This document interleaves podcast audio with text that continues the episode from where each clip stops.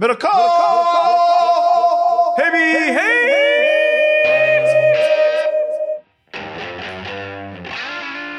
I'm working on a trivia question here, John, to start the show today.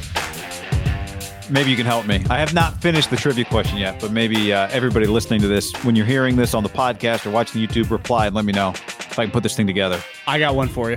Okay, go ahead. What year was Alex Smith in the last time the Sacramento Kings made the playoffs? Third year? Just finished his rookie season. Damn. Halliburton! I don't know much, John, but my timeline is telling me Halliburton's Michael Jordan. Yeah, people are not happy with the Sacramento Kings guy. They're trading. I would say their consistency of their trades, they tend, if Billy tends to win, you know, it's like if Billy calls, do not do a deal. If Belichick calls, be wary. It's like, if the Kings call, say yes.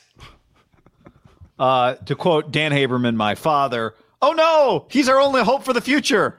Exclamation point. Someone sent me a picture. Have you been to the new Kings Arena? Yeah. Send me a picture. I was here on opening night. Original opening night back in the day? Original opening night. Well, that was packed that night. Someone sent me a picture over the last month. Guy, I swear to God, it might have been half full. Really? And it's badass, isn't it? It's awesome. I thought you went on COVID night.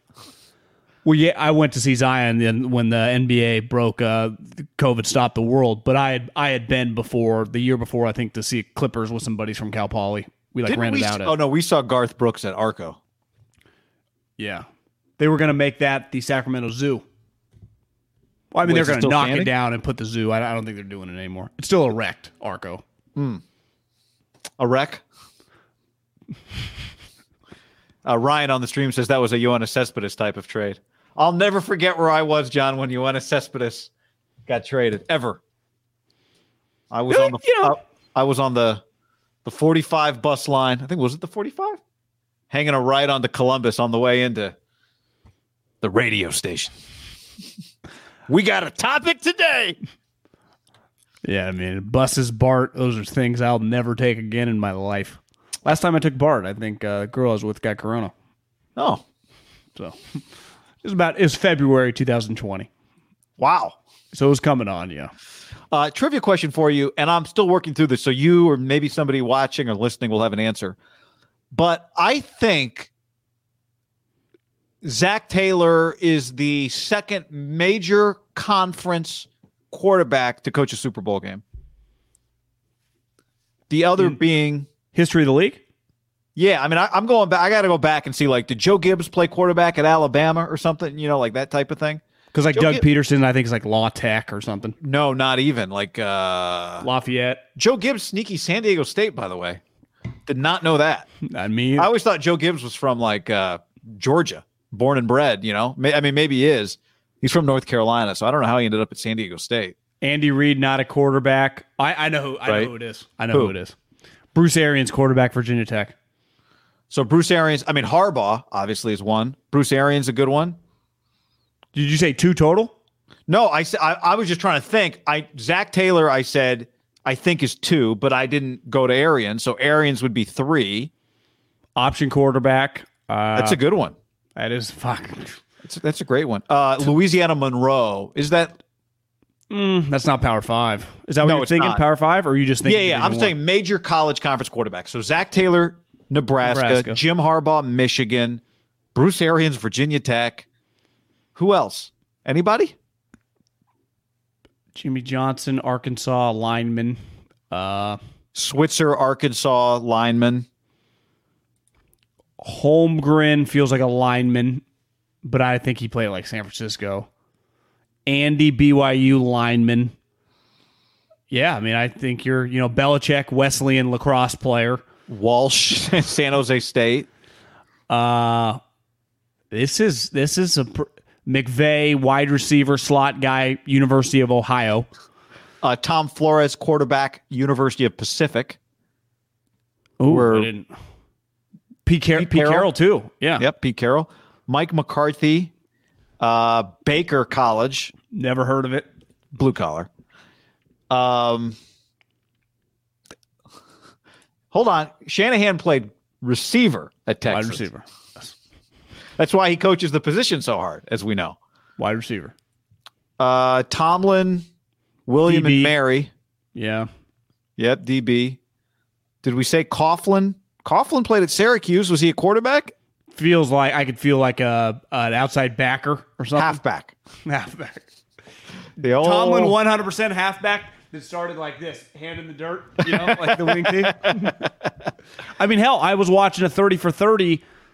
Or no, it wasn't 30 for 30. It was just Michael Irvin on with the Mannings. And they were making fun of Michael Irvin because when he was playing at University of Miami in like 1987, they started in a three-point stance at wide receiver. And it made sense. He's like, you know, my wide receiver coach used to tell us that, well, how do the fastest guys on the planet start? You know, sprinters. He's like, with their hand on the ground. You do that too. He's like, it added up. But then once you stop doing it, you're like, I never want to do that. I'm not going back to this. Hand in the dirt. Jim Caldwell, a DB at Iowa. Mike Martz, tight end. You know where Mike Martz is? Fresno State. You're damn right. How about Jeff Fisher? Jeff Fisher, USC DB, right? Yeah. Yeah. He's coaching the USFL. Play with Ronnie Lott. The Athletic had a article about coaches you'd most want to play for, and Jeff Fisher got a vote.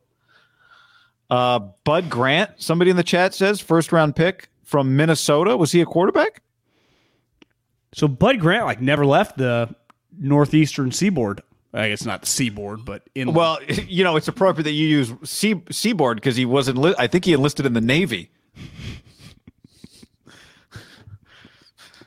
after high school, before college. But was he a quarterback? Well, one thing they were talking in the Belichick, or it's not really the Belichick book, but it feels like it can be about Belichick for a long time about.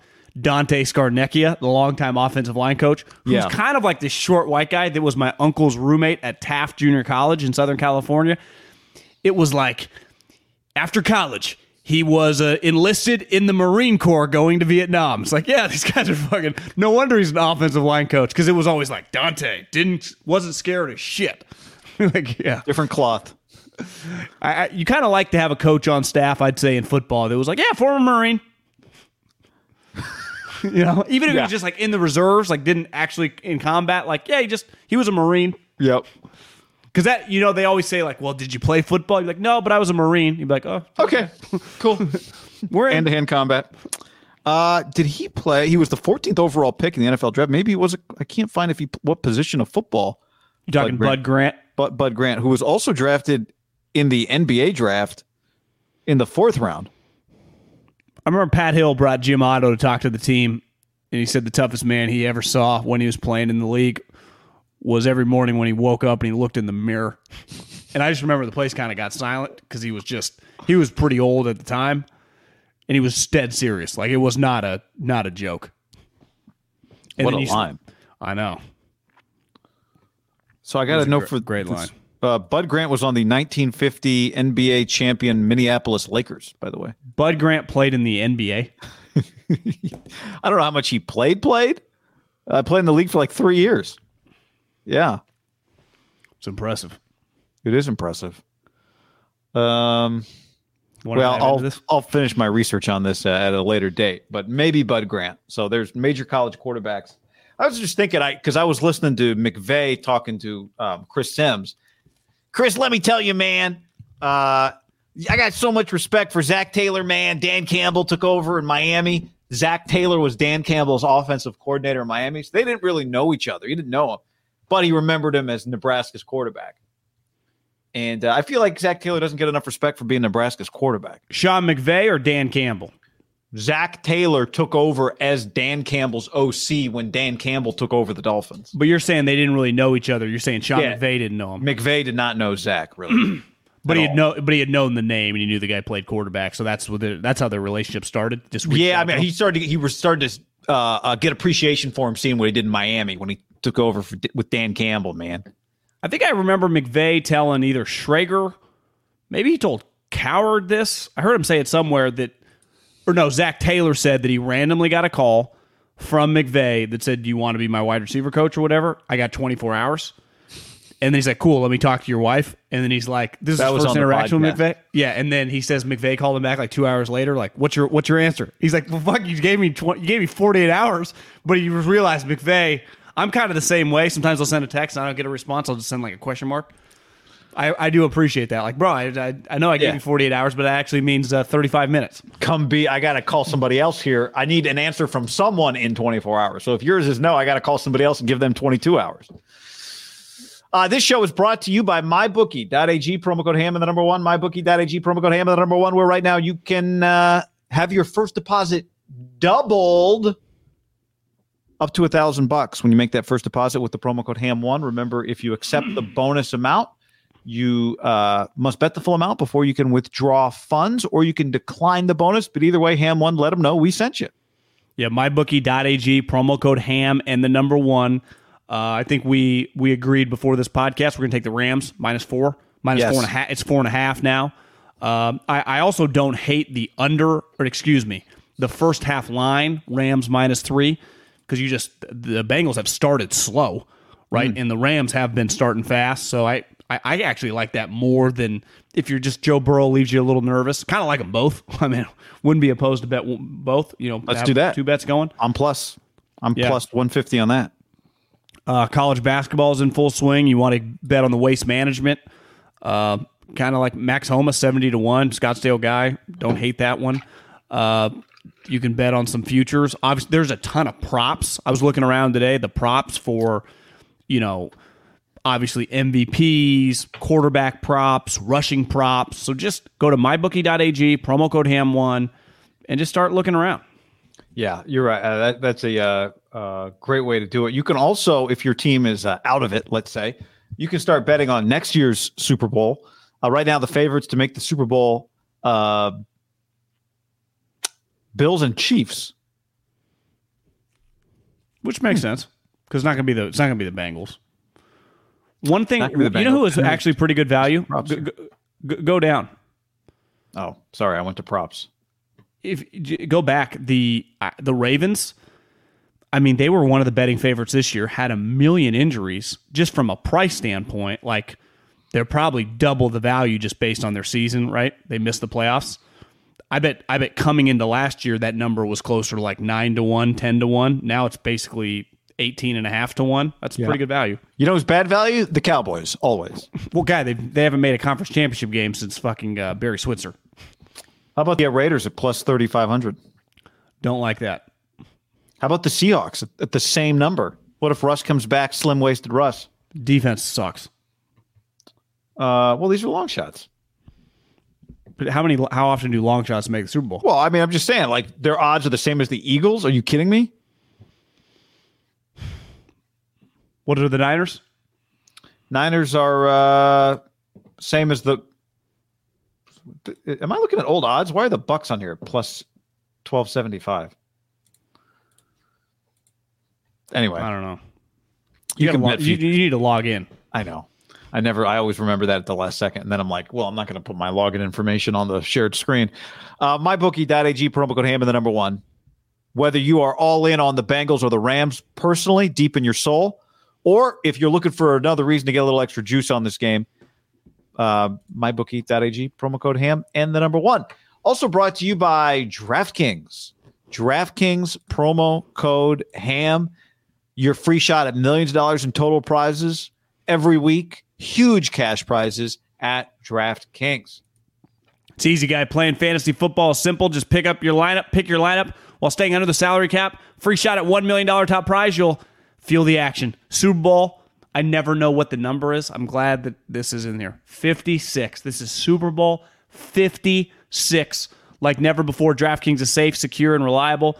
Best of all, you can deposit and withdraw your cash whenever you want. Imagine being a football fan and being 56 years old. It'd be very easy to keep track. Like you just know your date, your birthday is the day. Like that's the Super Bowl that year. You're the same age as the Super Bowl. Download the DraftKings app now. Use the promo code HAM. Free shot at $1 million top prizes with your first deposit. That's promo code HAM for a free shot to become a millionaire during NFL's big game. Get in the action only at DraftKings, the official daily fantasy partner of the Super Bowl 56. Minimum $5 deposit. Eligibility restrictions apply. See DraftKings.com for details. I tell you what, I'm definitely entering the game with the $1 million top prize. I'm going to do that too. I'm going to jot that down. Yep. 55,601st to 11,700. No, to 110,000th place wins $25 in that game. You know, the easiest way to win would be to use the backup quarterback and have whichever on one of the teams and have the starting quarterback go down early and have that guy throw 3 touchdowns. Can you imagine the separation you'd have? Has that ever happened in the Super Bowl? Doesn't feel like it. Injured quarterback? Mahomes somehow avoided disaster last year, just running around. I was watching, I ended up on a Man in the Arena after the 30 for 30 the other night. I'd forgotten that Bledsoe played in the AFC Championship game against the Steelers after the Tuck Rule game. Because Tom got rolled up on. And they're like, you know, the way Drew played, they're like playing like Drew. He was just woof, woof, woof, woof.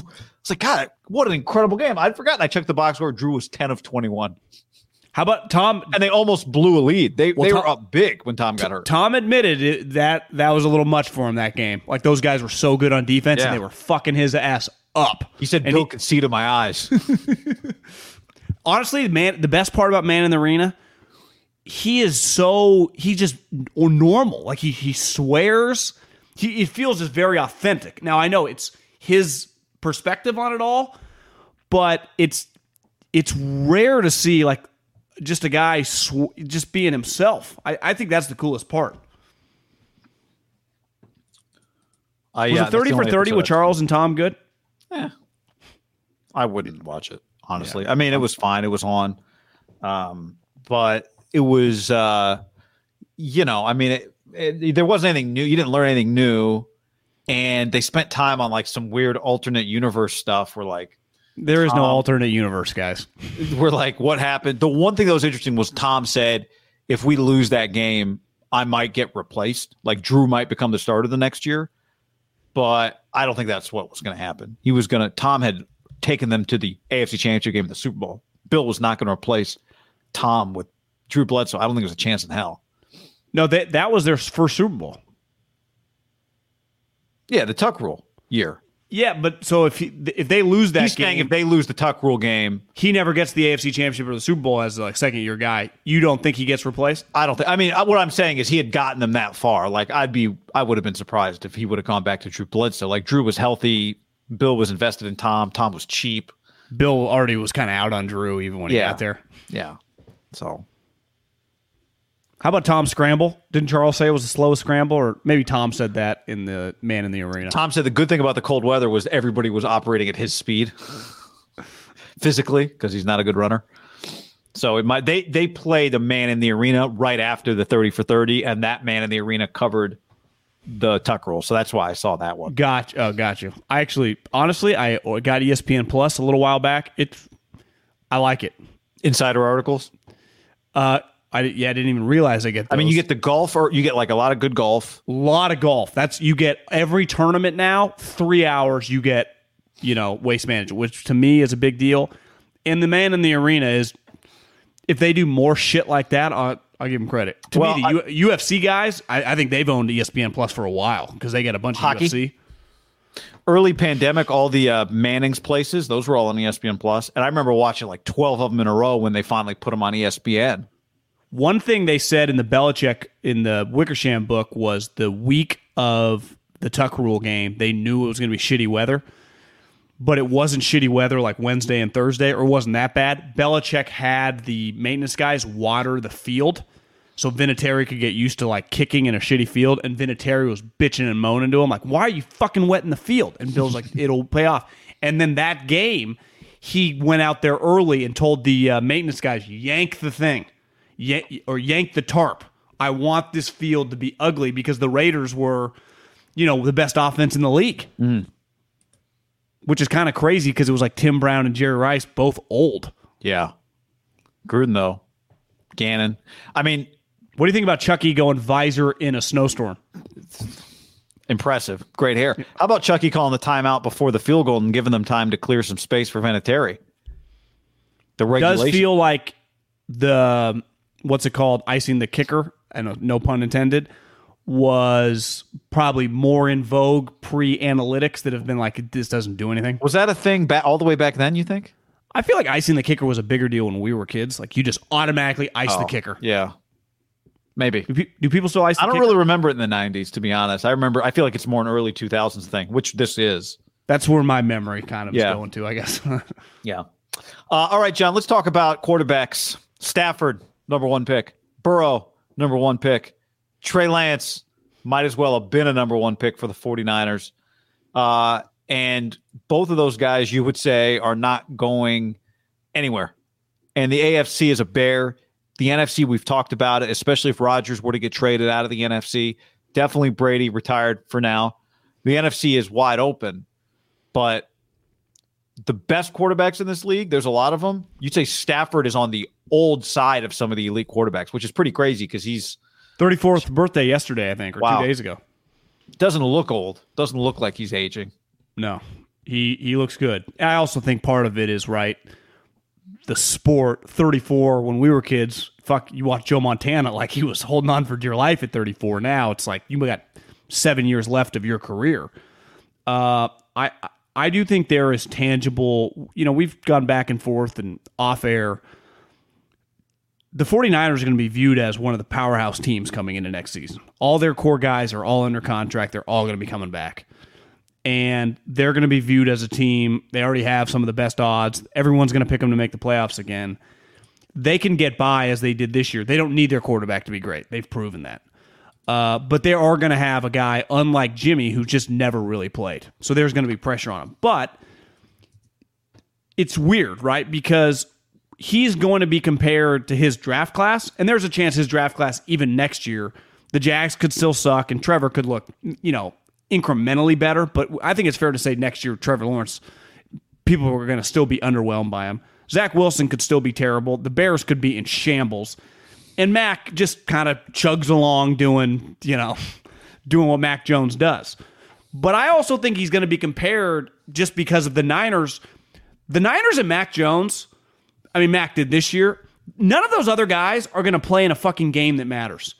Every single game that Trey Lance plays in, starting with week one, matters. You saw it this year with Jimmy, the two games he played in. I think Trey is going to be more looped in with, and not that he's as good as these guys because we haven't really seen him play, but think about all the star young guys, starting with Burrow, Mahomes, Allen, Lamar, Herbert. They were all kind of good immediately. Right?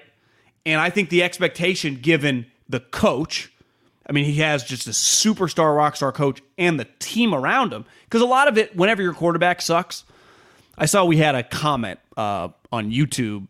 Sometimes I'll just click on that little bell and it'll just have the most recent comments. And one of them was like, you guys compared, and maybe it was me. I said something about Carr and Warner, some parallels. It's like, well, Derek didn't have Isaac Bruce, Torrey Holt, and then think about the guys he had, Larry fucking Fitzgerald, Naquan Bolden in Arizona. So if you ever want to argue against good quarterbacks, you always be like, yeah, Montana played with Taylor and Rice. It's like, yeah, he did. That's all sweet quarterbacks usually play with other sweet players.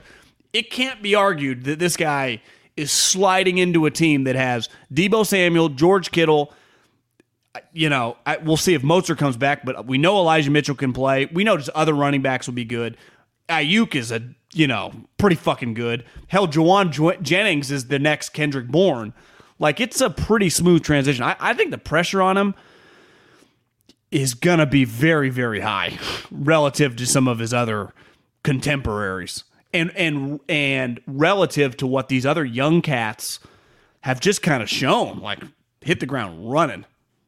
Yeah, there's two kinds of pressure, right? Like the real pressure to succeed and then the pressure that occurs like once you hit the field, like the actual pressure on every play that's on you to make a play.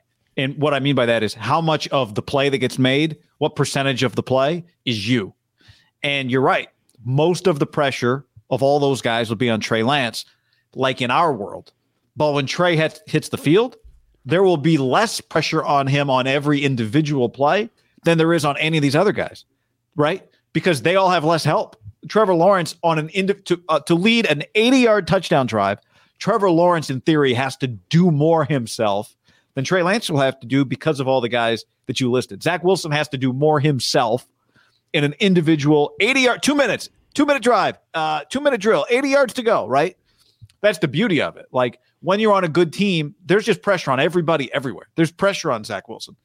There's pressure on Trey Lance. The difference is Trey has help once he steps onto the field with that pressure in a way that most, even Mac Jones, doesn't really have around him. Now, Mac has Bill, doesn't have Josh anymore, right?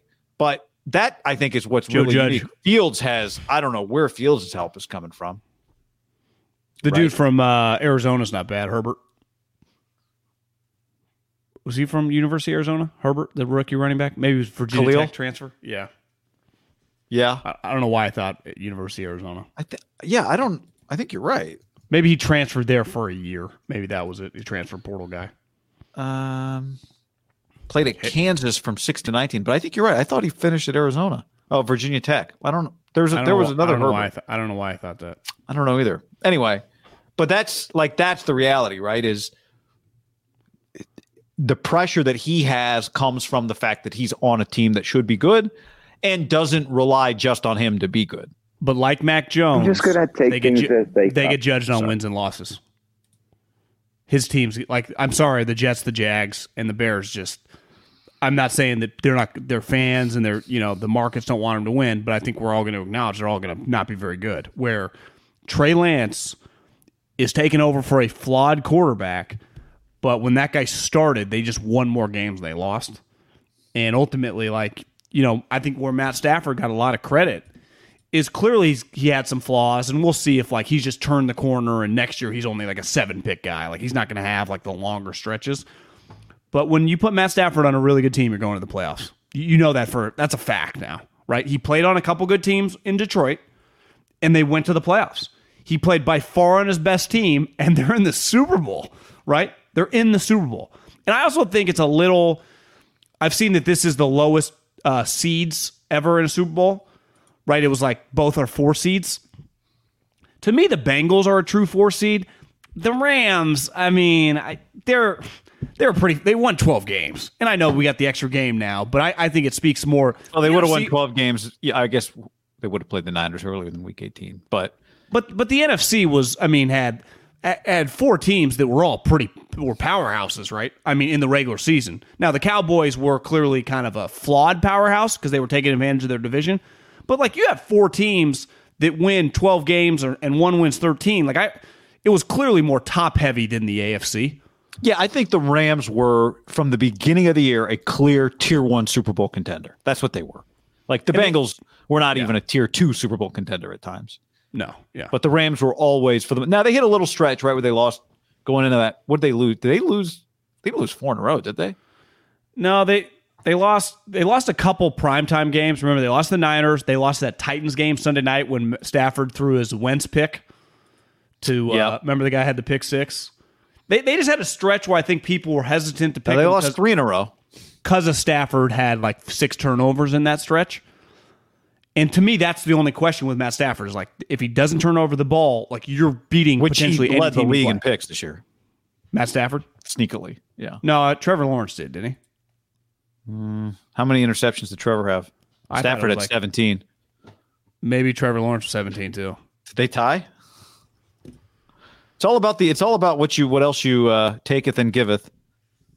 Yeah, they tied 17 picks. 17's a lot. 17's a lot. So, but, you know, he's not having 7 now. Trevor Lawrence threw 12 touchdowns. Matthew Stafford threw, what would you guess, 38? 39. 41. Yeah. 41 touchdown passes. Yeah, my expectation, I think we'll look back in. But I think one thing with Trey is his team, like this is now kind of the rival / like if Russell doesn't leave, that's also a rival. Like, and say what you want about the little guy that scrubbed his Instagram.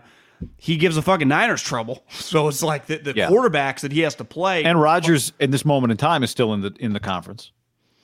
Niners don't play them next year though, right? No, they don't. But they do play the Broncos. I mean, there's a chance that they get Rodgers, Herbert, and Mahomes. And Carr. Say Derek.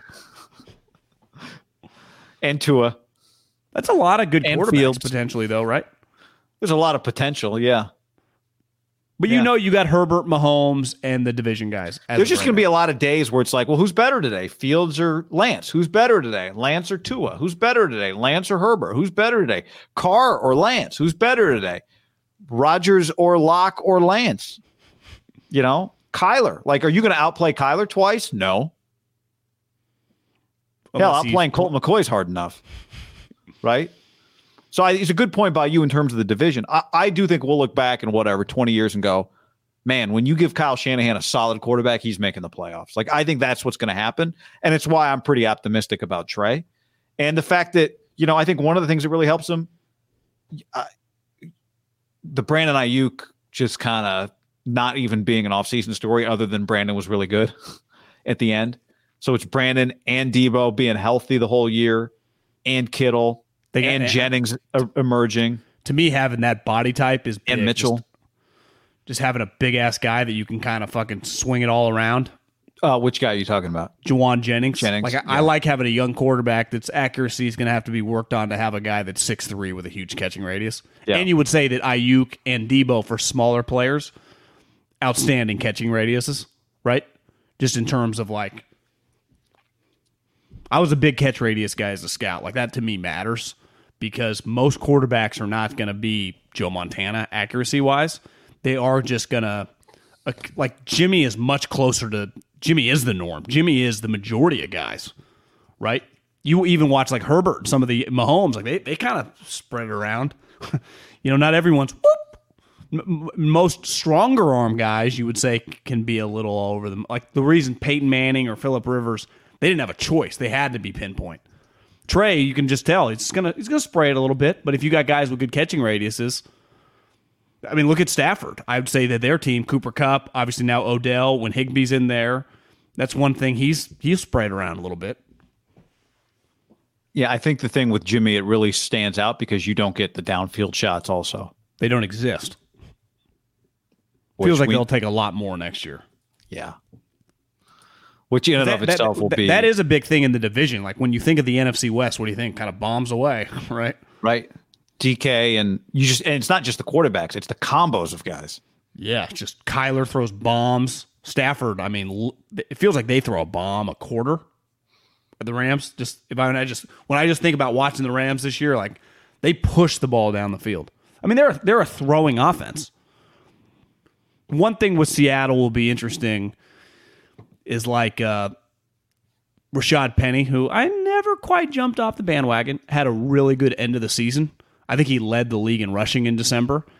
And it's like, if they could ever just get a balanced offense, they would actually become a lot more scary. I think sometimes when they get off is like when Russell starts cooking, the kitchen burns down, when he just has to throw 40 times a game. When he has been dominant, and this same with Dak, but Russell's the way better version. It's like, well, can I just get a 100-yard rusher to go with my throwing? Because then good fucking luck. That's where Kyle kicks your ass. He does it with average guys because it's like, well, we're rushing for 120, so you don't know when our passes are coming. With Russ, it's like, I'll just play back. He's going to throw deep, and he still hits them. That's what's weird about the Cardinals is they kind of throw to set up their little run game. I hate the Cardinals offense, but it works. Well, I mean, it works to a point. I mean, we found the thing with them is even if you lose to them head-to-head, it's still going to be a race in which you got to win games in November and December, and you still might be able to win more games than them. Yeah.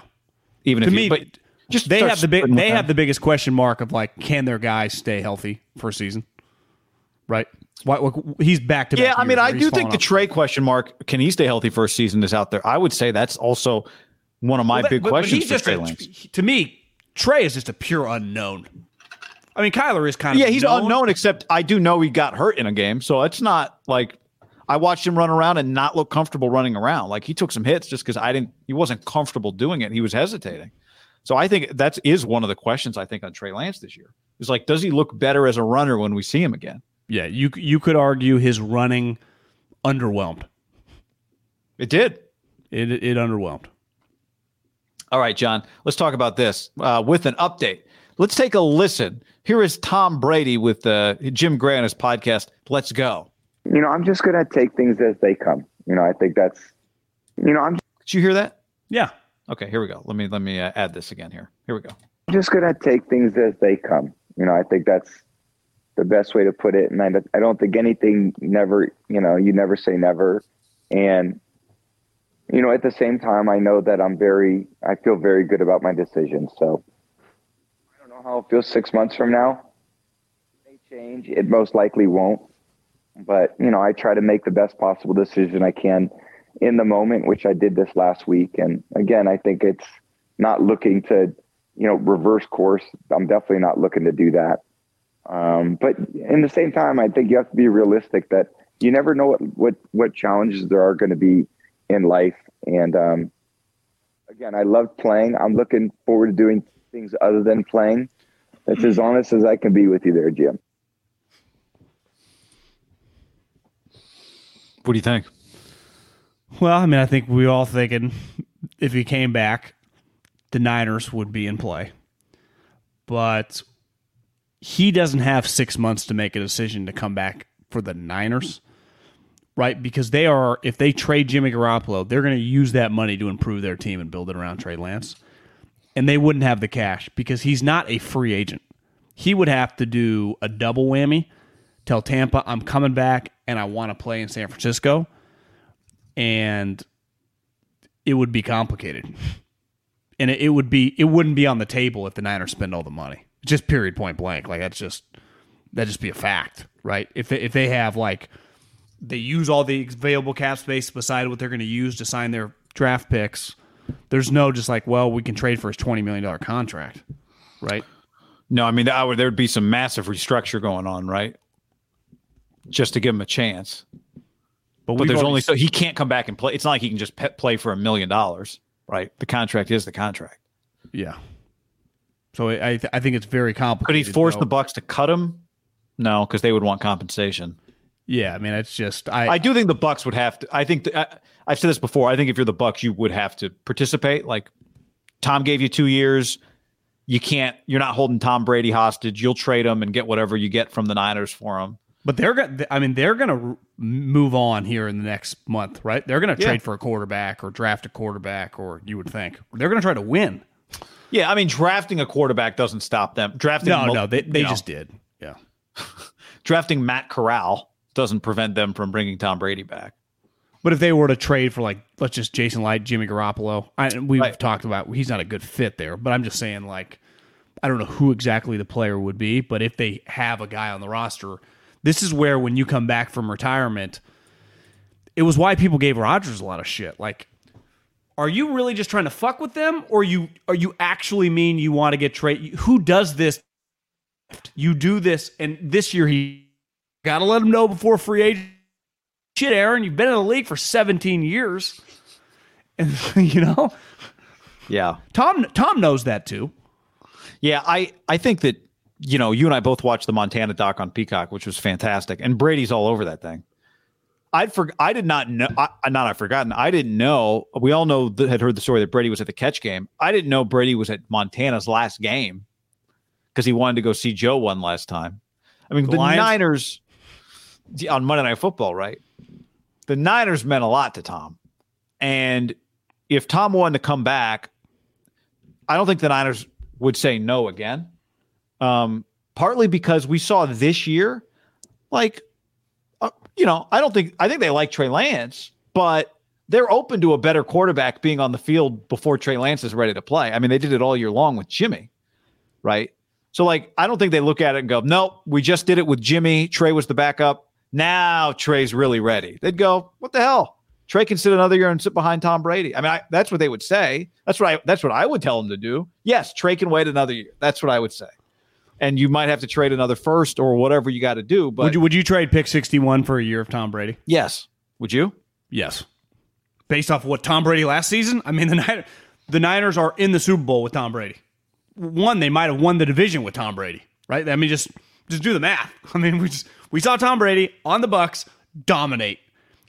A lot of people argued that he had a legitimate argument for the MVP based statistically against Aaron Rodgers. And then if you really dove into Aaron Rodgers, you're like, well, if you siphon out the fucking six divisional games, who he destroys, someone Someone posted his divisional stats these last 2 years, the last 12 games. It's like 38 touchdowns, 3 picks against Minnesota, Chicago, and the Lions. Now, Tom gets to beat up on some bad people, too, and the Saints, whose defense is awesome, has given him some trouble. But regardless, like, obviously the Niners would do anything for either one of those guys to be their quarterback because they'd be awesome. They've had an average quarterback who brings some intangible value, and they went to the NFC Championship game. So, yeah, you would trade pick 61. You know why? Because, like, you're going up against the Rams, who are starting to operate like the Yankees, and it's working. So you couldn't bypass it. Like, you bypassed it the first time. You were wrong. You can't bypass it the second time. Now, you could say, pick 61 for 1 year of Tom. Like, yeah, who gives a fuck? It's just part of doing business. $9 million, B-Zinc on the stream, $9 million is his cap hit this year. Brady's cap hit in 2022, if he's active, is $9 million. His dead cap is $32 million. I do know dead cap gets, you got to like, every guy's different, but usually gets like cut in half almost when you get traded. But I mean, that wouldn't apply to the, like the number that matters to the Niners is the 9. Yeah. I'm just saying on the Bucks, like that number actually might, it's not as bad as the 32. Cause you say 32 is a lot. Yeah. Right? Yeah. You're saying like Tannehill's not $50 million to the Titans if they trade him. Yeah. It's like 28 or something. HR says Brady has like 3 sisters, says he's one of the worst athletes. Apparently, they're awesome volleyball players. Well, one of them, Maureen, I don't know if she won a national championship, but she was a great softball player at Fresno State as the former voice of Fresno State softball. And I wasn't there when she was there, but I always heard the stories. Didn't you have another niece that played at UCLA? Yeah, niece really yeah, it's UCLA. She one of his sister's daughters. I remember seeing her. She was at the Bucks game the other day. Well, let's add this to the dynamic here, John. Scott Zolak of is it 98.5 Sports Hub? Yeah, I think so. Yeah, Zolak and Bertrand said what's today? The 8th said this morning. As it relates to the Niners, I think that's what Brady's focused on. He's been focused on it for 2 years. They've got to deal Jimmy, and he knows that Lance isn't ready, and he knows that the team is built to win right now. That's attractive to him. How many years has Zolak spent with Tom?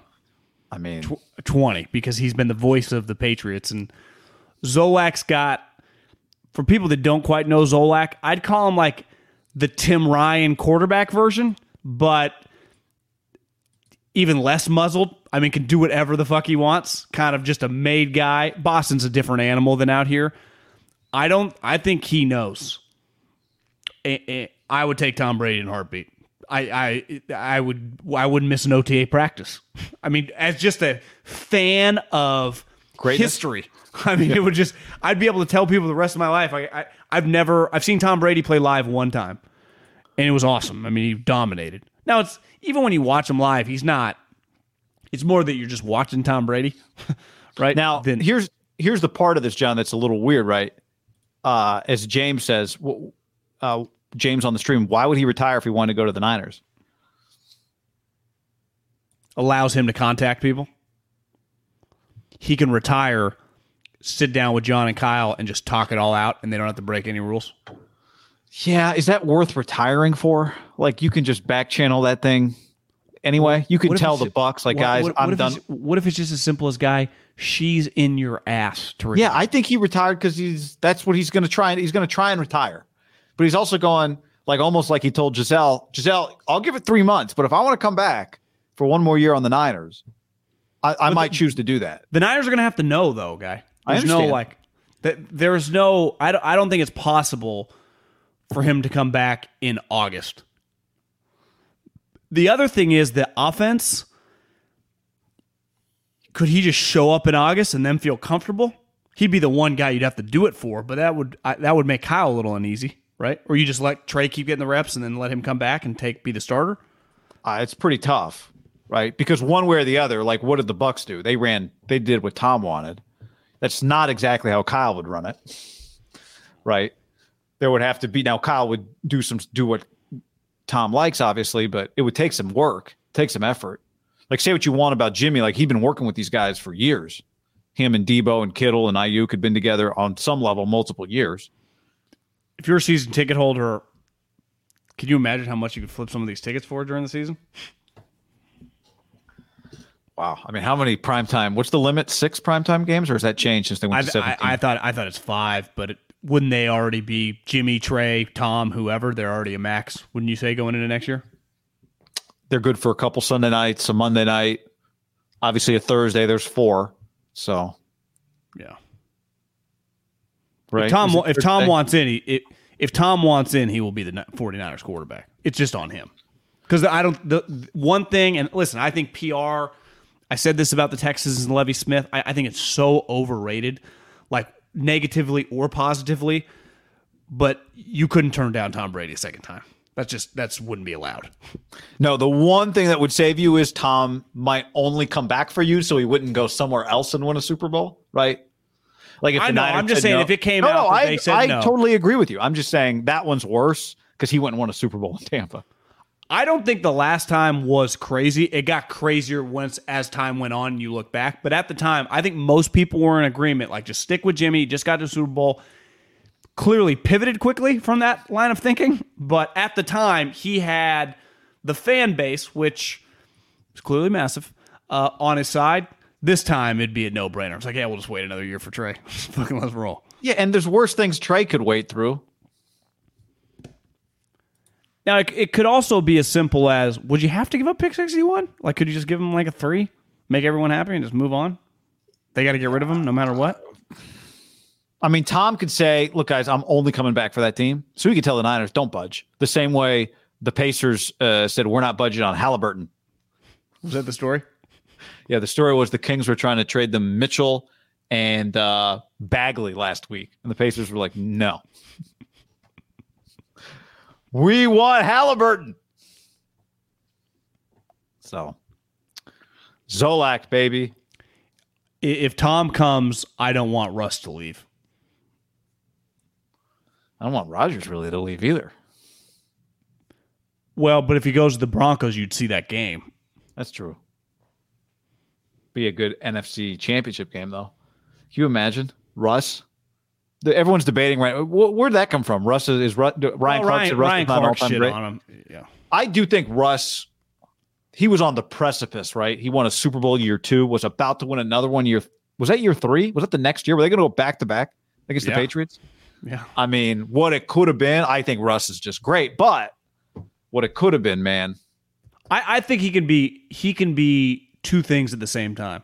I think he can be slightly overrated and an all-time great. Yeah. Right? Like someone asked me the other day in a DM, like, you always act like Rodgers and Russell Wilson, there's a big gap. When you look at the numbers, they're actually closer than you realize. It's like, yeah, just fucking watch the games. Like, Aaron Rodgers is dramatically better than Russell Wilson. But that's also like saying Steph Curry is dramatically better than just some other really good point guard. Like, let's just use like Damian Lillard or something. That doesn't mean Damian Lillard's not a great player. You're just Aaron Rodgers. I think most football people would say, just in a vacuum on given games, is like a top 6 or 7 player all time, right? And it feels like Russ is better than Dame. Yeah, I mean, I'm just trying to use that. No, that's a good point. That's a good point. But it's like you can say that Russ is like a top 5 quarterback, but like the top 2 or 3 guys, like I wouldn't hesitate taking like Mahomes, Tom, Aaron over him, but. We have a different opinion when you just watch so much NFC West football. It's like, the fucking guy can play. Yeah. I think Ryan Clark was just, I don't know if out of pocket is the right word that the kids would use, but just, he was just wrong, you know? But he just went too extreme. You could be like, you know, he's a little overrated. I talked to defensive coordinators in the league that I played for that think, you know, he's not as good as the top guys. That's true. But to act like he made him sound like he was like just some average guy. It's like, nah, bro. I'll be honest. I didn't click the video. I just saw the quote. My question is, how many quarterbacks are all-time greats? Like, I think we talk about the top 10 all the time. Russ is not top 10, right? Oh, but how many quarterbacks are all? Yeah, just like. How many quarterbacks are all-time greats? Is Terry Bradshaw an all-time great? It's hard for me to say. I didn't really witness it. I mean, but I would say generally he's considered, yes, right? One of the great quarterbacks, won 4 Super Bowls, right? Doesn't mean he's not top 15 probably, if we off the top of my head. I think one thing Ryan Clark threw in there, which I agree with, I think he's like, he ain't Ben Roethlisberger. It's like, yeah, I would rather have peak Ben Roethlisberger than peak Russell Wilson. But Ben Roethlisberger is going to be a first ballot Hall of Famer. With Brady, Unless Brady Russ back. Probably will be too, right? First ballot? I think so. He'll be in the mix. I mean, he's a Hall of Famer. Depends on his class, but I think he will be. He also, like, Russ ain't done. He's one of the most remarkable quarterbacks I've ever watched. Yeah, he's awesome. In my life. He can have some flaws, but wouldn't you say most great players have some flaws, right? Yeah. Calvin Johnson was a first-ballot Hall of Famer. Russell Wilson can be a first-ballot Hall of Famer. Yeah, I mean, Russ just... He plays quarterback, too. He's just one of the biggest stars in the league consistently. I think he's going to have... I've been saying that I'm expecting a gut check. Did you motherfuckers forgot about me? Bounce back season for Russ. I don't know if his team is good enough to like make it last 17 games. You know what I mean? I'm back, bitches! But I think he might like... Me and the Giants are winning 9 games when everybody said we couldn't. Dayball, Kafka, and me. Yeah. Tua. And Wink. And Wink Martindale. Is that where Wink is? Yeah, Wink Martindale, one of the Giants. John, let's tell the people about sleepnumber.com/ham. Life-changing sleep comes from sleepnumber.com/ham. Whether you like to sleep on something real soft, like Middlecoff, whose sleep number is between 29 and 31, or you like a firm mattress, which is also still, by the way, very soft. Me, I'm in the 59 to 62 range on my sleep number. No matter what you like, you can find it with sleepnumber.com/ham. I think I'm going to pivot. My next bed is going to be a little harder. I've noticed. Well, you can just adjust it. What true. I think you graduate out of. Have you been firm? Just firm it up. That's what I need to do. I need to firm it up. Probably about. I'm going to do that tonight. Do about 45. I feel. I don't know about you. Last time we talked, we were just not in the right headspace. I feel much better rested the last couple nights. Feel great today. Thanks to my sleep number bed. I've just had a cup of coffee, but that was actually an hour ago. So you got to be careful with your caffeine intake. Be careful about. I actually took my iPad into my room last night, but I dimmed it. You got to dim it sometimes. You ever do that? Like, it's right in front of your face. You're like, this is too close. Remember they teach you you ever get yelled at as a kid? Like, sit away from the television all the time. And it was like the box television that wasn't even that bright. Now, like every kid's like right up next to. Well, now you go buy a TV. They're like, now how far are you gonna? How big are you thinking? 70 inches. All right, you're gonna want to be 4 feet away. Like what? 4 feet? Yeah. So you got to be very careful because as the people will tell you, including Sleep Number, it'll keep you awake, and you want a good night's sleep. Eating right. You don't want to eat too late, guy. You don't want to eat too late. That's a good point. You want to exercise regularly. I mean, these are the basics, folks. You want to be ready for sleep. You want to accept sleep when it comes to you. And you can keep track. Keep track of your sleep health with data. Sleep Number 360 Smart Bed. Like the guy trying to give Julius Randle the laptop the other day, just trying to show him the data in the huddle. The Sleep Number 360 Smart Bed shows you a daily snapshot of factors that can dramatically affect your sleep quality, like duration, efficiency, and timing. Sleepers who routinely use their Sleep Number 360 Smart Bed features get almost 100 hours more of proven quality sleep per year. Think of all the energy you get when you have 100 more hours of proven quality sleep. Sleepnumber.com/ham. Discover special offers for a limited time at Sleep Number store or sleepnumber.com/ham. That's Sleep Number. Proven quality sleep is life-changing. Podcast also brought to you by our friends at Indeed. If you're hiring, you need Indeed.com/ham. Indeed.com/ham. When your business is starting the championship run, nothing matters more than finding and hiring the best team. You don't always get Joe Burrow and Jamar Chase just know each other. Let's plug them together. It's going to work, right? You might not be working from an advantage like that. Well, with Indeed, you are working with an advantage. You do have the power to build a dynasty by hiring more MVPs faster. Yeah, sometimes you get a Haberman or you get a Middlecoff, and they need to be molded a little bit. But the easiest way to find them, guy, is with Instant Match. So our small business owners that are listening, maybe you're listening and you're in charge of hiring at your company. With Instant Match, as soon as you sponsor a post, you get a short list of quality candidates with resumes on Indeed that match your job description. So you know exactly what you're looking about. Instead of wasting hours of time using all these different job sites, just use Indeed. It's the quickest way to find the right people to get in your company, to get in your business, and start dominating, taking market share, printing cash. So start hiring right now with $75 sponsored job credit to upgrade. Think about that. $75 investment to upgrade your job post at Indeed.com/ham. Offer valid through March 31st. Go to Indeed.com/ham to claim your $75 job credit before March 31st. Indeed.com/ham. Terms and conditions apply. Need to hire? You need Indeed. Conditties. Conditties. Josh on the stream says, you can't eat if you're sleeping. Did you forward like me, or did someone else forward me? I guess Stephen A. said this morning if Justin Jefferson played in a warmer weather climate, he'd put up 2,000 yards. And someone was like, bro, he fucking plays in a dome, you idiot. That's pretty good. How about Diggs and Diggs going against each other in the Pro Bowl, but reversed? They put the corner Diggs wide receiver. DB. That's pretty good. Yeah. Oh, yeah, I forgot they're brothers.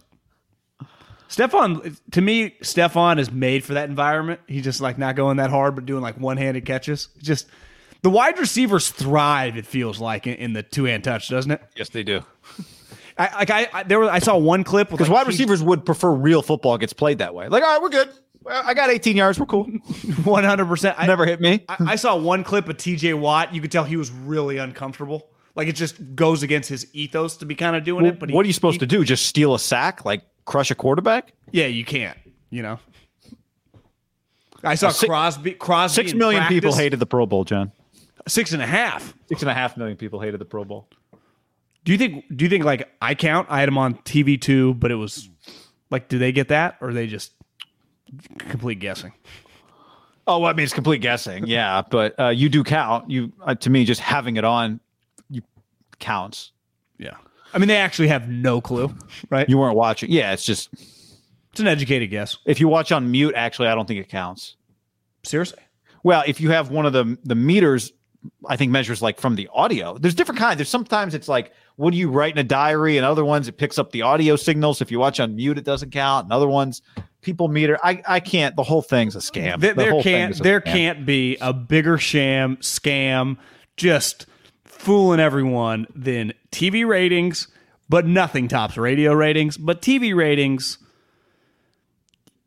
It's clear a lot of people are watching the NFL. Yeah, I mean, you do say, like, by and large, it does properly reflect, but it's still... I wonder how many, let's say the Super Bowl happens, and let's just pick an even number. 100 million people watched. Yeah. Are they within 3 million people, or are they within 12 million people, right? Great question. They actually don't give a fuck because they just charge a shitload, right? You see that what the ads are going for? I think it's like... How much? I think it's like $3 or $4 million for 30 seconds. Because all based on that, well, 110 million people are going to watch. Sway on the stream says, Mike McDaniel steals Raheem Mostert. It's been a while. Two T's or one. Mostert. Long time since we were calling him Mozart. Let's discuss. I mean, he's going to be cheap for somebody. Like, it'd be one of those, like, to me, it kind of feels like K'Wan Williams last year for the Niners. Like, he's gone. And it's like, well, he's really cheap for them. No one else really was interested. He's also injured. Well, yeah, that's why it'd be really cheap. Yeah. I mean, they have him under contract because remember when he bitched and moaned about he wasn't making enough and they gave him the fake contract, like, I would imagine they just bring him back, right? I would think, like, to me, Shanahan's pretty established in just when you think he should get rid of somebody, like Hurd, if it doesn't cost him anything to keep him around or it doesn't cost him much, he keeps the guy around if he thinks the guy's got something. And clearly when that guy's healthy, they've got something. I guess he is a free agent. Oh, he's okay. So, what would he cost? $1.5 million? Coming off a major knee injury, I think he's like a prove it. You know, I don't think he's worth anything. Running back? Yeah. So less? What's the veteran minimum? Is that what you're talking about? Yeah. I mean, maybe you got to guarantee like a couple $100,000. I mean, he had a pretty major knee injury. I remember in like December, they're like, Mostert's walking without crutches. It's like, well, that's not usually like a GM. Let's give him $3 million. But he'll be. He's got Dolphins written all over him. Unless the Niners can get him back on the veteran minimum, which they would. Yeah. Mike McDaniel, John. Apparently, Deebo Samuel, was it Peter King or Albert Breer that wrote that Deebo told the Dolphins to hire Mike McDaniel? Which is, I don't know who contacted. You're saying someone with the Dolphins contacted Deebo Samuel? Maybe Debo sent a tweet. I don't know. Didn't one of those two guys report that? I can't keep track of my Peter King, Albert Breer articles. Yeah, I mean, they're kind of similar sometimes. I thought the report was that Debo, I didn't know that Debo had said that he had met with Mike McDaniel every Tuesday to go over like run game stuff, which Tuesday is an NFL player's off day. Most wide receivers in the NFL, like Stephon Diggs, probably wasn't meeting with Daboll on Tuesday. I don't blame him. If I was them, I wouldn't meet too. I think it reflects two things. One, Debo's pretty fucking high-level guy. Two, you know, these pictures, listen, is he going to be a good head coach or not? I got no clue. Some of these pictures that the Dolphins are tweeting out have been pretty cool. I mean, the picture that him signing the contract with his daughter looking up, I mean, signing a contract, I would say at minimum is worth $20 million. Well, to me, the interesting part about that is, like, did you see his daughter just start laughing the second she looked at the number? Like, even for a young kid, she understood those were a lot of zeros. she knows. It was a great photo, him and his little girl. It was really, really cool. And I do think that Saleh was clearly, they didn't, if you just loosely followed, you wouldn't even know Saleh existed this year watching the Niners.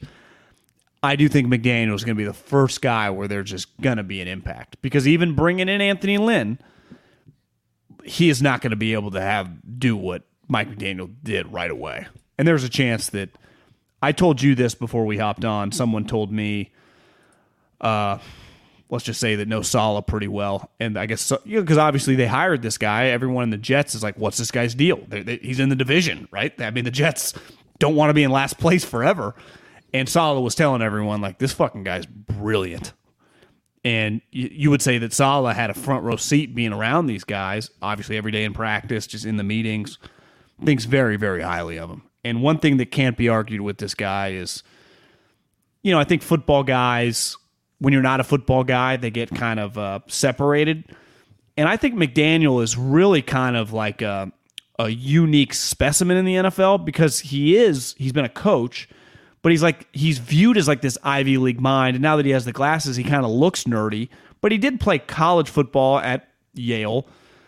But when you hear him talk, like, clearly these players, I mean, the thing you tweeted out about what Juszczyk told us and the way Debo called him a genius, for people that missed it. Juszczyk told us he's a genius. They love the guy.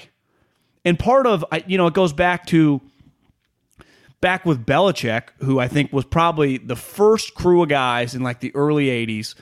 Because forever, if you wanted to scout or coach in the NFL, you were a former player in the 60s and 70s. In the 80s, I think it started transitioning a little bit. And everyone looked at little Belichick like, I'm not listening to you. And pretty early on, right, the crew of Harry Carson, Lawrence Taylor, and the head honcho, Bill Parcells, realized this guy's smarter than us all, and we need this guy. And they completely changed. And by the end of the Montana documentary, they're fucking beating him in the 1990 NFC Championship. And Belichick is the guy they're all huddled around him. People care in football about this, because unlike baseball... He's pointing to his mind, for those of you listening. Yeah, I'm either going to hit or not. In basketball, like, I'm sorry, part of why Julius Randle was not listening to that guy, I don't think most basketball guys, every single time I hear him interviewed, they're like, yeah, I don't really listen to the analytics. It's much more of a feel sport, right or wrong. In football, I don't care how big of a meathead or whatever, every single interview you've ever heard with a football player, they always give a lot of credit when they're around a great coach. Like, this guy really improved me. Because it's just basic. Every time there's a play. And it goes back to the dude making fun of DJ Williams making fun of Josh McDaniels. Part of the reason I bet all those guys are in Denver like, this is unreal. Because they're telling them, like, go here, the run's going to come to you. Or run there, you're going to be wide open. It's why Kyle gets a lot of credits. Andy gets a lot of credit. Belichick gets a lot of credit. Vrabel got a lot of credit for playing the game back against Belichick, right, with the rules. I think McDaniels gets a ton of credit for this run game that the Niners have really separated themselves for. I saw someone's like, Kyle's getting all this credit because he moved Debo to running back. Like, that's basic football 101. Well, yeah, in the NFL, no one does it.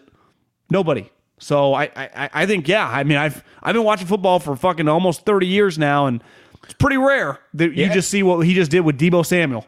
Yeah, and it's a testament to Debo, right? Like, there's a reason it's like that. You know what that's like saying? That's a dumb comment. It's like saying, you're Shohei Ohtani, oh, cool, hitting and pitching. Everybody does that in high school. Well, yeah, but nobody does it in the big leagues. That's the point. Yes, everybody does it in high school, and a bunch of guys do it in college. Nobody does it in the major leagues. Nobody. It's like... Oh, averaging 30 a game. Everybody does that in high school. Yes, nobody does that in the NBA. Yeah. You get certain credit, like There's a reason Dion and Bo Jackson everybody got more flies credit. Flight simulators through storms. Congratulations for landing a boat on the Hudson River, Sully. I do that on a flight simulator from my house. Yeah, I do just wonder if this is going to be a little hard to just fill his spot. I think it's going to be. I think it's going to be. Now, is it the Falcons trying to replace Kyle? You know, the good thing for the Niners is they have Kyle. But I think everyone's been telling, all these guys have been saying it for years. Mike McDaniel's really good at his job. Mike McDaniel's really good at his job. And to your point, they don't just say he's really good. They call him a genius. And obviously Kyle values him. Just look at it as simply as that, right? Yeah. I mean, I'm a Dolphins fan just because I want to watch this guy operate. I think it's going to work, John. Here was the quote, by the way. Debo Samuel, it was Peter King. Debo Samuel, in a recommendation to Miami, also credited McDaniel with teaching him how to be a better pro. I wonder if there was like a Debo quote on like McDaniel's presentation maybe or something? Do you think that the coaching style in football has changed moving forward? Like, obviously, there's still guys. I wouldn't call them relics. It's not fair. But, like, the older generation, guys in their 60s, Arians, Saban, Bill, can get away with coaching like you could coach. I do think it's very, very difficult for a young guy. It's why I'm always out on the moment I get a young guy like Joe Judge start screaming at people. Like, I'm out on you. Now, it doesn't mean you're not allowed to scream at someone when they fuck up, but if that is your point of difference, like you're just Brian Flores was just constantly angry in Miami, screaming at everyone. It's not gonna. People are gonna hate you. You're allowed, like Kyle Shanahan, get on a guy, but part of it is like young people are just. You could say it's not as tough a generation or whatever, but people have just are different now than they were 20, 30 years ago. Tell me this: who are the toughest teams in the NFL? Most physical teams in the league? The Niners. Patriots. The Rams actually got pretty physical. Is it Browns, probably? With a run game? Some of it is, yeah, you run the ball a lot and you have some physical players on defense. Yeah. I mean, I think you can yell at defensive linemen. The Niners line coach, you hear him at practice, right? He's screaming. Yeah. I mean, Seattle historically wasn't because Pete was screaming at people. So, I mean, yes, I think you're right. I also think there is so much film you can watch, right? You can be so efficient in the way you study the game. There's so much information available that even players can have access to all kinds of stuff. And if you're a player, PFF is grading you. People are tweeting at you. Like, you can't hide. Your one bad game, that game you loafed, is right there for everybody to see. So the coach that can tell you what you're doing wrong and how to actually be better at it beyond effort is extremely valuable. I mean, it's just... Well, the better you play, the more money you make, right? I mean, it's pretty just basic economics. So if you can make me a better player, I'm going to be richer. Right.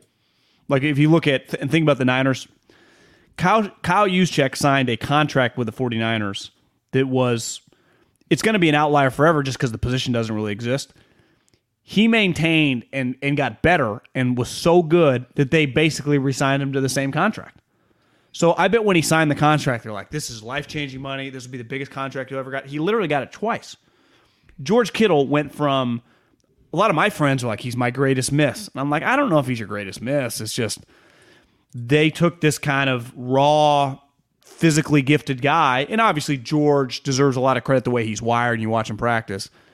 They made him one of the highest paid guys at his position in league history. Debo Samuel is going to get, it's going to be fascinating whenever, you know, he does get paid. Like they turn offensive skill guys. Brandon Ayuk thing, you know, you and I differed because I didn't like what they did, but you did and it worked.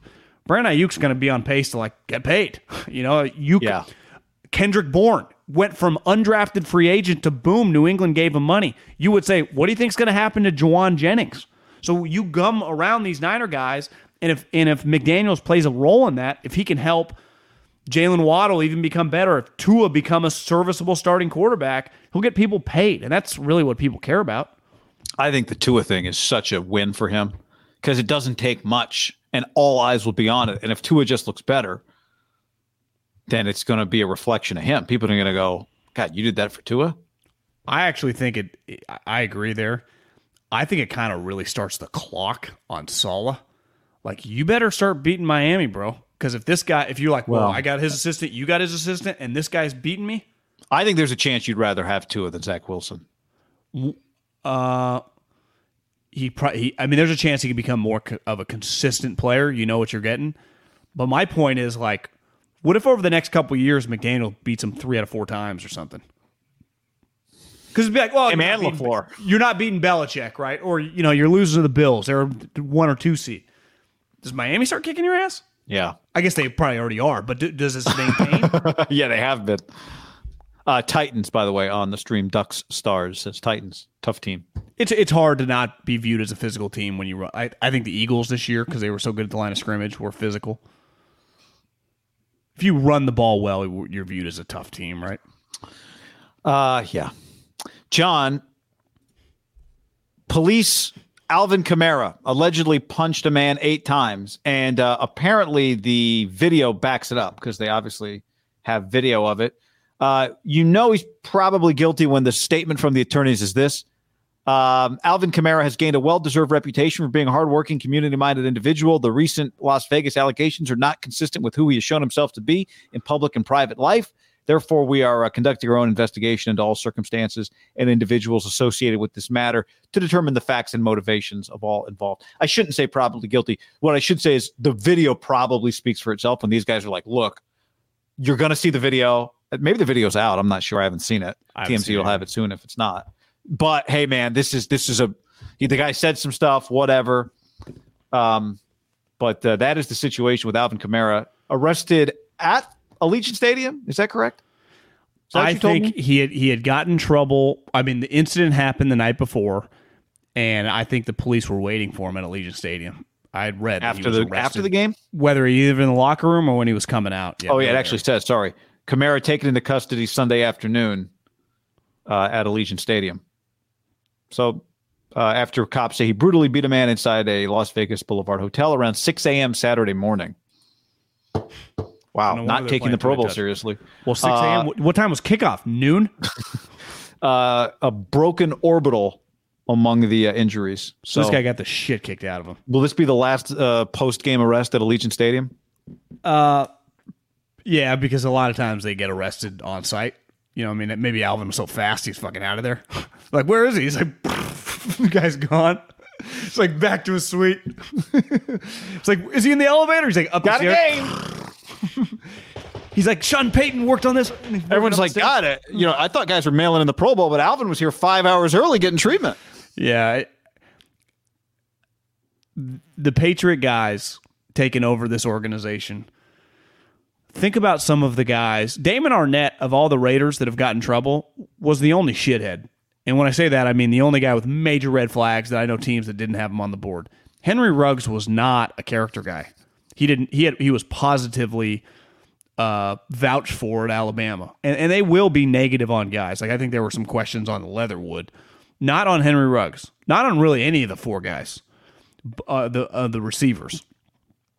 Vegas is taking down guys left and right. I mean, it's taken down countless Raiders, right? Ruggs, Arnette, who you could say Arnette might have been taken down. I mean, he's been cut. He was cut again by, was it Denver? It was Chiefs. City. But what's his name? Nelson, who was in the parking lot. Like, that is something. One thing with Vegas that I think only parallels it really is Miami. But even Vegas, I was listening to Russillo, who Nate Hobbs did a day trip to Vegas, and I thought he did a good job of describing it. It's one of the only places in America where you just kind of let everything go and you can kind of be the person that, like, you always dream about being with zero repercussions. And I think when you factor in, just because there are just really no rules, time, I think the scariest thing is, like, if I'm Josh McDaniels and Eagler, when you get a player, time is irrelevant in Vegas, right? Like, if I'm playing for the 49ers or I'm playing in Los Angeles and I live in Santa Clara, like, there's not something that I can just get into at 4 a.m. There's last call. Yeah, they're just, the lights are off. In Vegas, there just is no time. And I also think that's going to happen with these guys, even if you're in Boston or whatever. And I want Gronk to host a party for me. It'll be at a bar or whatever, but like consistently in Vegas, one thing they're known for is people promoting the event, right? And it's usually at a club or a big fucking, surrounding alcohol. And the number one group of people I'd want moving forward are just going to be the NFL players, right? So how do you draft? I think I was telling you this the other day. Like the players they've had over the last decade in New England, let's just pick three of them: Welker, Gronk, and Julian. To me, if you had put those guys at 22, 23, 24 years old in Vegas, it's not out of the realm of possibility that one of them got arrested. And I'm not saying for the rug situation. I'm just saying at a club, get into a fight. So I think it's a huge.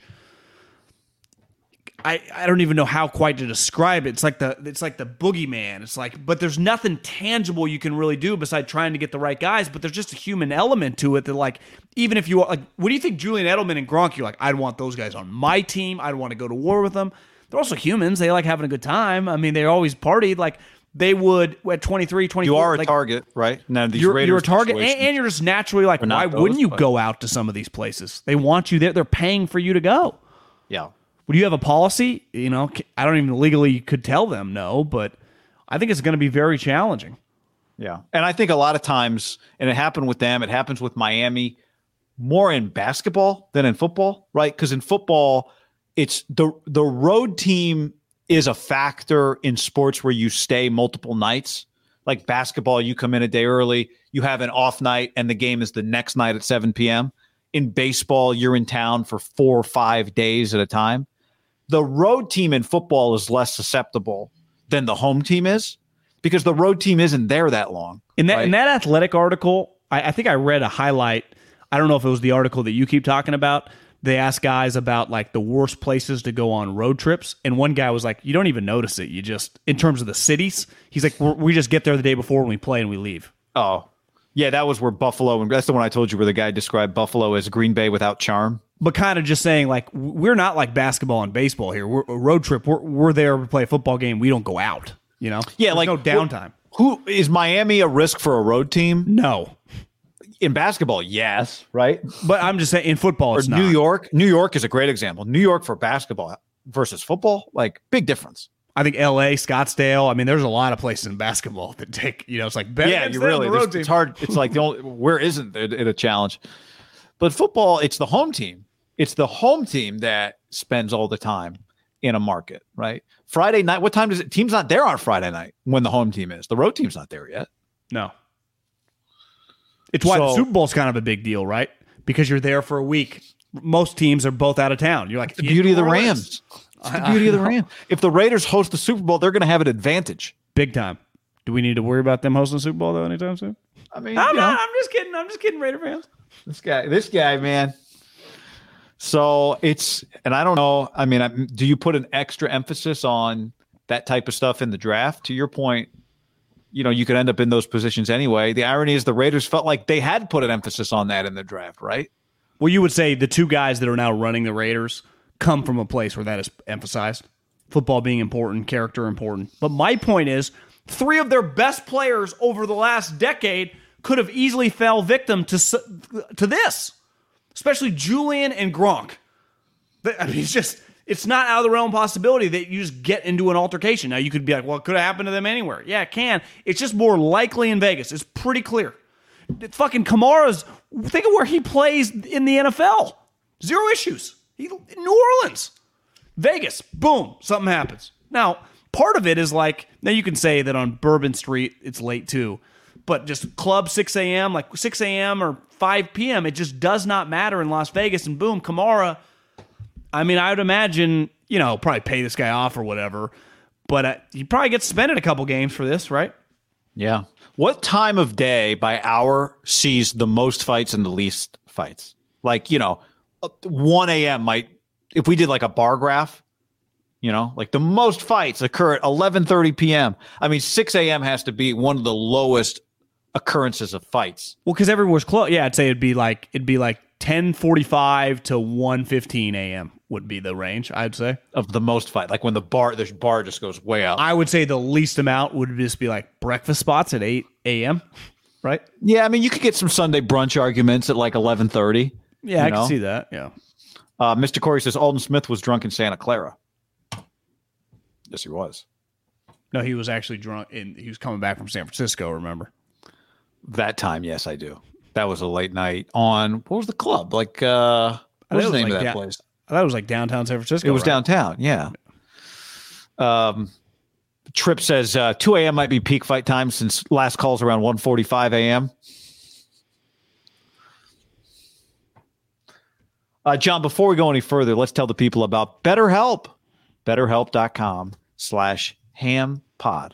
BetterHelp.com/hampod. Go right now to BetterHelp.com/hampod, where they update testimonials daily. Our listeners get 10% off your first month, and they'll help you find the right therapist right there from the homepage. You go to BetterHelp.com/hampod. Well, think about this, guy. We work on so many things, you know. You get a workout today. You try to eat the right foods. We try to take care of our bodies. We try to take care professionally, whatever we're working on. I think sometimes, and I know I do this personally, we push our mentals off to the side, and that's where BetterHelp comes in. BetterHelp.com/hampod. Connects you with safe and private online environment with therapists. You don't even need to turn your camera on, so you can avoid the waiting rooms, and you just potentially get the help you need, and no one has to know, not a soul. You just go to BetterHelp.com/hampod. It's between you and them, and you can even start communicating, guy, in under 48 hours.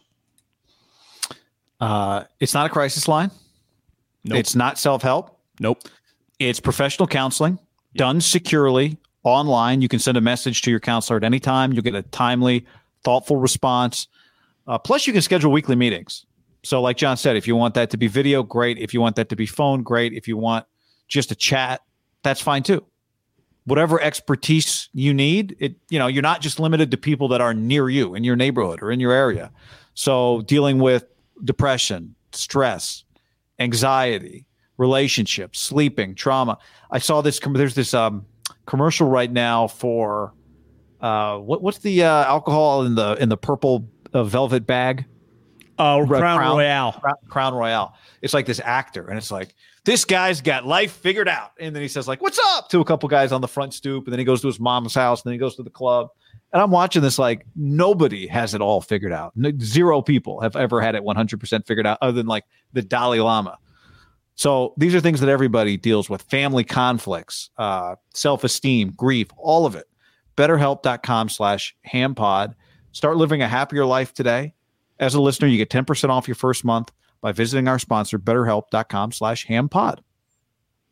Get it. BetterHelp.com/hampod. But where is this? I wanted to circle back to this. A couple comments here. Ray McDonald, Bruce Miller. It's the person, not the city or the state. Can you imagine if you would have put that 49er team in Vegas? I mean, they wouldn't have been able to. Chris Culliver. Alden. I mean, Alden wouldn't have made it a year. So to me, there's just a different level. I agree, like every individual, but Vegas is its own animal. A lot of high-level people just can't handle it because, again, there are no rules. Now I think it's legal, definitely in California, to like get to-go cups. But forever, I remember when that first happened, like in 2020, because they were trying to help the restaurants get back. It was kind of an exhilarate. Like, I can just walk down the street in Walnut Creek with a margarita. Yeah. In Vegas, you don't even think you could have a joint with a bag of blow and holding a 40 with a hooker hanging on your back, and the cops were like, "How you doing?" I mean, it's just... You forget about putting the drink in a bag. You got like a big pink straw. The drink is like 3 feet long. It's its own world. And you can... I think I saw Dana White or Mike Tyson say this. It was Dana White. He said, the thing about Vegas that makes it so special that you don't actually need any money. Like, you can have a good time for $100. You know, you don't... You could be a high roller and have a blast, but you can have $100, fucking have some beers, and just have the time of your life. You know, yeah. So when you factor in when you have money, every door is available. John on the stream says, "Hey guys, did you see the 40-person family fight at the Golden Corral?" I did see this fight. Did you see this fight recently? Yeah, it was like last week in Pennsylvania. Apparently there was a shortage of steak and one family cut in front of another family in line. And it was a 40-person brawl. Yeah, I mean, I mean, a brawl. I mean, these are not like, you know, WWE fighters. I mean, it's just a mass of people. But 40 people. It's like, is Golden Corral just a buffet? Golden Corral's a buffet. Yeah, we used to go there all the time with the Central Valley Coyotes in the minor league AF2 Arena League football because it was so cheap. We're throwing blows or more like throwing plates and food at each other? You know, I think maybe a tray or two. Let me see here. Here's the video on NBC. They're going to force me to watch a 30-second ad, but yeah, I saw some video of people just like trying to run to get out of there. But as you know, like you're just protecting yourself, throwing chairs, says yeah. Mike. I love a good brawl where chairs get thrown, as long as no one gets seriously injured. Sometimes where I get uncomfortable watching a big brawl, it feels like there's just collateral damage. And yeah. If you're just wrong place, kids. Wrong time, it's what I was saying about going to these football games. You know, like the girl that her femur shattered. She was just below the people that got shoved. Here, we'll watch some from NBC 10, where this man feels a turtleneck is the way to anchor the news. Let's see the video here. Let's watch this video. So here we go. And this guy's getting out of there. She's getting out of there. Here we go. There goes a chair. And oh, John, they are swinging high chairs. Can you see that? This is outrageous. High chairs. Now, is it 40 people going at it? I'd say not 40 people. Oh, another chair. It's a lot, guy. I mean, I'd say at least 15 here. Yeah. Someone just threw like a cup, so there you go. Where are the children? I don't know. All their high chairs were there, so they were not in the high chairs. There you go. Okay, speaking of, let's talk some Vegas football. Vic Tafer did a mailbag at The Athletic, and he said something that you've been saying a lot. Derek Carr has 1 year left on his deal, so here's the question. Do you give him $150 million plus and tie yourself to him shortly after putting your family photos on your new desk?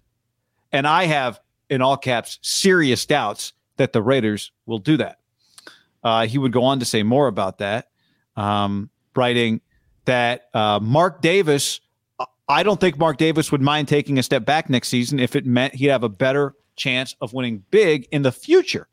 He mentioned McDaniel's work with Matt Castle, among other things, so maybe there's a thought that the Raiders don't need to spend $150 million plus right now. That's Vic Tafer, mailbag in The Athletic. That's who I was quoting. Well, I do agree with him that signing Derek Carr to a 5-year contract and the amount of money you'd have to pay him, you are at minimum tied at the hip for 3 seasons. Like, you're just in bed with him. And that seems... Because you're not going to have a tradable contract, you're saying, even if you wanted to trade it? Well, because you wouldn't be able to sign him for less than guaranteed, like $120 million. And you just do the math, right? You don't... The salary cap hits are so massive. You saw it with Carson Wentz. It was such a crazy thing that happened with Carson Wentz 2 years after he signed the contract, and same thing with Jared Goff. But they ate it. But that's not an ideal... They never signed those contracts with the thought that they were going to trade him in a couple years. Right. To me, if they were going to sign him... they would kind of be all in with them. Especially not the Eagles. The Rams felt kind of trapped when they gave Goff big money, right? Yeah. He had just made the Super Bowl as their starting quarterback. I think the Eagles thought that his ceiling was so high, and it just turns out he got shitty. It was kind of one of the bizarre things I've ever seen with a football player. But I agree with Vic. I mean, the way I would do it, if Josh and Ziegler asked, what should you do? Because let's face it, Mark Davis has had a front row seat for every single game, every single pass Derek's ever played. And like every single coach that's been around him, he talks to him all the time. Like he's got a Rolodex of Derek Carr information. Josh does not. Josh can watch his clips or whatever. It's not the same as living through the Derek Carr experience, right? Who again, is a good player. You know, the pushback though is, let's say you put him on the open market and you could easily get probably 2 1s and a 2. Just there's too many teams desperate, right? You would just be able to get the football team, Tampa, teams would trade. Too many coaches trying to win now. I mean, Vikings might do something. You'd get the Stafford deal immediately, but they already got Cousins. Well, I know, but I'm just saying they got a new coach. Maybe Kevin O'Connell likes Derek Carr. I don't know. So you just trade Derek for Cousins? No, they send Cousins somewhere else. Yeah, I mean, you could get a lot for Derek Carr. I think we know that. But then the counter is like, well, who's playing quarterback for you?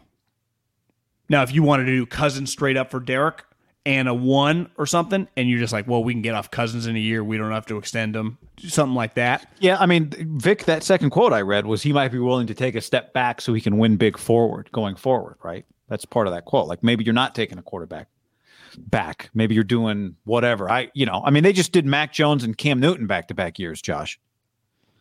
Mariota's a free agent. They wouldn't have a quarterback. Maybe they would do that. Resign Mariota 1 year, $10 million or something? Yeah. $5 million, $8 million? $12 million. Hell, pay him $12. What difference does it make? I understand. My game plan would just be, we're playing again on this contract. That's what I would do. What's he going to do? Not show up? He could. I mean, and that would make it weird, but that's what I would do. I would not extend him. And that's what I kind of expect to happen. I will be stunned. Stunned will be strong. I'll be surprised if it gets announced. Derek Carr has, unless he signs a team-friendly deal, which I would say is possible, but like Derek Carr signed a $38 million a year, $128 million guaranteed contract. Would that be surprising to you? I think surprising is the word. Stunned, I don't think stunned's too strong. Stunned is too strong. See, I don't know if it is, because think about it from Josh McDaniel's perspective. Quarterbacks, when it comes time... Derek is not a top 10 quarterback. No, but when it comes time to pay a quarterback, it doesn't really matter. All that matters is, are you a franchise quarterback or are you not a franchise quarterback? And that's different than being a top 5 quarterback. Like when Derek signed his deal the last time, $25 million at the time was the highest average annual value for a quarterback at that time. Right now, 4 years have passed and now he's like the middle of the pack quarterback money. But to me, Dak is a great example. Kirk Cousins has been a great example. Like when it's time to get paid for a quarterback, they cost what they cost. And there's not a lot of nuance to how much they cost, right? Like Matt Stafford could sign a contract with the Rams this offseason, right? He's gonna. Yeah, you would think. If you would give me a number on Stafford's extension, 160?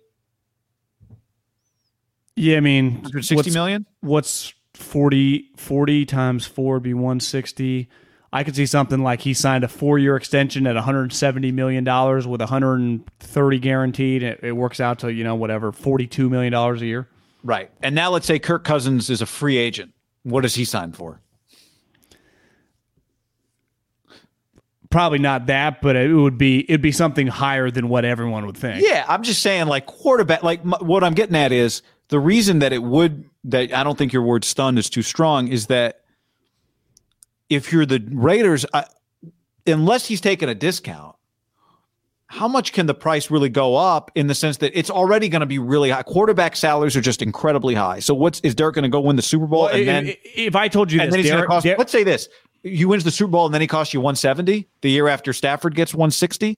Let's say Derek went to them. Yeah. I mean, if Derek went to them right now. Well, it might cost you 150 now. So would they do this? I'll sign a 4-year contract, $30 million a year. Guarantee every penny. Wait, say it again. 4 years, 120 guaranteed. Yeah. I think that's tradable in a year. Yeah. It's very tradable. But you know how the way the NFL works, unlike the NBA, like it fucks with your cap, you know? Yeah, I mean, that'd be a separate issue. I think they might not do that. I mean, they might not do that. Because if you're them, you're like, wouldn't you want to just feel it out? Wouldn't you just want to coach him? I don't think you can trade him just because it could go really bad. And there is some pressure on Josh. Not from Mark necessarily, because I could see Mark being like, do whatever, trade him. I'm cool with that. More on Josh, like having some personal pride of like, I've been waiting a long time to come back. I'm not just going to win 3-4 games my first year and everyone be like, told you, these Belichick guys are all idiots. Because he'll get it, right? If he were to trade him and then they suck and they have no quarterback, be like, you idiot, what are you doing? Yeah, I mean, if he gets 2 1s and they tank for who, it's hard to know, but... But again, 2-1, so you're trading him to football team or Tampa. More than likely, that team is not going to suck. So those are 2-1s like in the 20s. Right. Then we've seen it before. They did with Khalil. Then you got to pick the right guys. It's not just a black and white like 2-1s. Well, yeah, it's sweet when you flip Jamal Adams and you get the 7th pick. But most times it turns into Jimmy Garoppolo. Trey Lance. The Dolphins, you know what they got? 29. They were licking their lips when Jimmy threw those picks against Tennessee, right? And then it fucking flipped. Yeah. Next thing you know, they're almost in the Super Bowl. They're better off doing the trade with the Bucs. My guess is that their goal will be to get played out. Now, Derek can make that weird fast by not. I just think if you're Josh, I don't think you're trading him now because you need to win, unless you're getting Rodgers. But you need to. This is his second time around. Like, Josh wants to win fast. Well, if this fails, he's never being head coach again. Yeah, right? So he can't mess around. But you know, Mark might be patient. Mark will be. Mark doesn't want to be looking for a new coach in 3 years. Josh is going to get plenty of leash. Yeah. Update, John, via Rap Sheet on NFL Network. Kyler Murray's agent on the quarterback social media scrub, quote unquote, no comment. The story is so lame. I liked it for a day. Now I'm just like, give me a break. Like that quote to me, how do you read that quote? To me, that quote is, yeah, we're getting so many subs on his IG account. We're about to demand a trade. That to me feels like an agent playing into the fact that it's a story. So you think you're more inclined to believe they did it for the reasons they're doing it? I'm more inclined to believe they're doing it for bullshit reasons to get attention. Yeah. Yeah, for the marketing ploy, not necessarily like as a fuck you to Bidwell. Yes. But part of this is I think Kyler's just kind of difficult. So I do think that also. What do you think? What would he go for in the open market? How would it? At least one. He's a playoff quarterback. If I called Ron Rivera? Yeah, 2 1s and what else? 2 1s and a 2 minimum. If Derek's going for 2 1s and a 2, what's this kid going for? Yeah, he was the number 1 overall pick, and his stock has gone up, and he has had moments where you're like, is this guy the MVP? Now, it doesn't last that long, but it's a conversation for, after 5 weeks, 6 weeks. It's happened twice now. Like, could this guy be the MVP? Yeah. Now, my issue with him is just it's so easy to get behind small little players at quarterback, and they've become more and more invoked. Look at the last 2 small players that were drafted number 1 overall. Baker Mayfield started getting fucked up. This guy just... Now, he's a little different because he runs around. And he just takes some hits.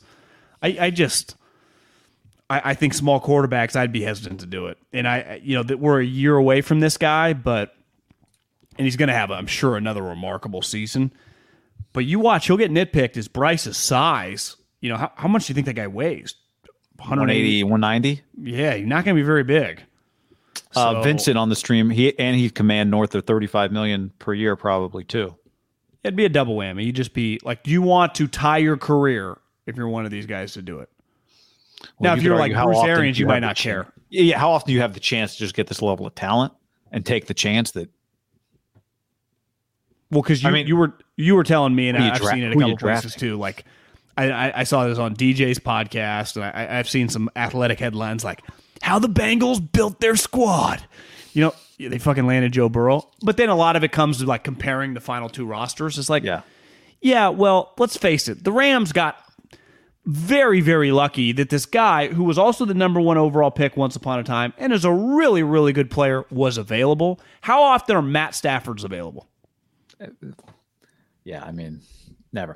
Not only that, Stafford available in the sense that his team wasn't shopping him. He was shopping himself. Like the team said... The Lions said, okay, Matt, you can go find a trade. And then Matt's in Cabo the same time that one's suspicious, the same time as McVay. And so they just meet up. Like Matt wanted to play for McVay. That's why he ended up on the Rams, right? McVay's guy who went to the Lions doesn't send Stafford to the Rams unless Stafford's down with that trade.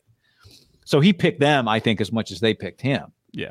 If McVay's not a Ram coach, I think Stafford's probably on the 49ers. Yeah, he probably is. Now, there would have been more teams. They both used first-round picks, John. They just use them in different ways. I would have said more teams would have been sniffing around, though. Like, if McVay didn't exist and this guy didn't have the connection, don't you think that, like, the Panthers, the football team? Yeah. Yes, but my point is I think Stafford gets to basically pick the destination. And the Niners would have paid the same. Everyone would have paid the same price. And again, The Bengals and the Rams both really value first-round picks. Just they use them differently. Yeah. One just gets Jalen Ramsey and Matt Stafford. The other gets Joe Burrow and Jamar Chase. McVay values how much you value first-round picks as the other team. Well, if I said somehow the Rams had the 13th pick in this draft, do you think they'd use it or be more inclined to trade it? I think they trade it. One thing they might do is take 13 and go back to get a couple seconds because they do need some cheap labor. Yeah, it could. But I'd also say, well, they had a second and third round pick. They just used it on Von Miller. They do not give a shit. Probably depends. Like, do they win the championship? Well, if they win the championship, they're just going to keep doubling down, right? Because they were proven right. I thought they were proven right by the moment they got to the NFC Championship. I don't see how you even argue it now. They're in the Super Bowl. They're the favorite in the Super Bowl. Like, it worked. You're just trying to get yourself at the big table, and then the chips fall where they may, right? It is kind of a crapshoot. Now, they also ended up in the Super Bowl against the Bengals. They could be playing the Chiefs this Sunday. Well, and they might be an underdog, right? Yeah, they would be. Probably pick them, potentially. I mean, the Chiefs. If the Chiefs are in the Super Bowl, the Chiefs might have just beat the Bengals to 31-10. Let's say the Chiefs are in the Super Bowl, same game, but somehow they pull that thing out of their ass. It's like, something's off. I think the Chiefs are a favorite, but 2.5. Yeah, that small, 2.5. 1.5. I would say, yeah, 2. And you might be betting the Rams with value. I would. Another thought I had. One thing that Rams have really benefited for, and I was wrong on this, thinking that L.A. didn't need the NFL, and you realize the NFL is so fucking big, every city that matters needs the NFL. It's a good thing. Because, like, how do they penetrate the USC and UCLA stranglehold on the football attention? Well, both those programs sucked the last 3 or 4 years as the Rams have been sweet. Especially USC's bigger than UCLA football, but like USC football's been terrible. And the Rams have now been sweet. 2 Super Bowls in 4 years, right? You just boom, you just stranglehold attention. If I'm a 12-year-old these last 3 years, like I like this guy with the Well, it's not like the Lakers are making you watch. No. I mean, and the Dodgers, you don't compete against baseball really, right? Because they're in the summer, you're playing in the fall. I think the Rams have kind of played it perfectly. Yeah. Their stadium's incredible. They've won. Like, you really can't ask them anything. Obviously, you'd want to win just like multiple championships, but winning this one's going to be a pretty big deal. They've got McVay. They've got a quarterback now. They've got Ramsey and Odell and Vaughn and Aaron Donald. You know, it helps that the stadium is so sweet. Yeah. But this is the first year. Second Super Bowl. Super Bowl. Pretty unreal. Benjamin Albright. Pretty sure Eric Burkhart, Kyler Murray's agent, didn't comment, which is different than saying no comment. That is true. Those two things are different. Yeah. Sorry. I actually like Eric. I text with him during the season, and I've talked a lot. He represents Kyler and Cliff. Cliff, he's from Texas Tech. They went to college together. He's known him. Good guy. Like, he's easy to text with and bullshit with. And I've ripped his client, both of them really, over the years, and he's cool. But, I mean, there was a point this year I know where they were thinking, like, they were going to be the number 1 seed. The quarterback and the coach were not, obviously they are tied at the hip, but they were having so much dual success. It was like, we are going to we're going to get Cliff a 5-year extension. And I don't blame him for thinking that. Like, it was clear. Like, remember when they were 8-1? It's like, are they just going to go 13-4 and be the number 1 seed? And then it really kind of derailed. And then they used kind of their one bullet as things were flipping. And I don't blame them for using the bullet. Is the moment Lincoln got the $180 million from USC, it was like, they're going to come after Cliff. And everyone's like, no, they're not. Like, but Adam tweeted that immediately. And this is where, to me, Big Cat and PFT are needed on the internet. They start immediately making fun of shit like that with Adam. And they're buddies with Adam like we are. But it's like, the thing is, like, Adam, it's like, come on, man. You think Oklahoma would fucking hire Cliff Kingsbury? We need Cliff versus Harbaugh for a job. But Jim succeeded. Like, I understand you'd hire Jim, but I'm just saying, like, Jim's in a weird spot. Well, let's say Cliff next year, they go 9-8, but just whatever way the NFC, they miss a wild card. But he's not like a clown operation, and they were just They had less of a buffer like they did this year, but they were good. Like maybe they knock off some big teams. They're right there, the home stretch to make the playoffs, but they miss. He gets fired, but his record, he had 2 years where he was winning, and even his second year, remember, they went 8-8. It was like, he actually was a lot more impressive than most people thought he would be. Is he getting a Power 5 job as a head coach? No. I wouldn't hire him as an AD.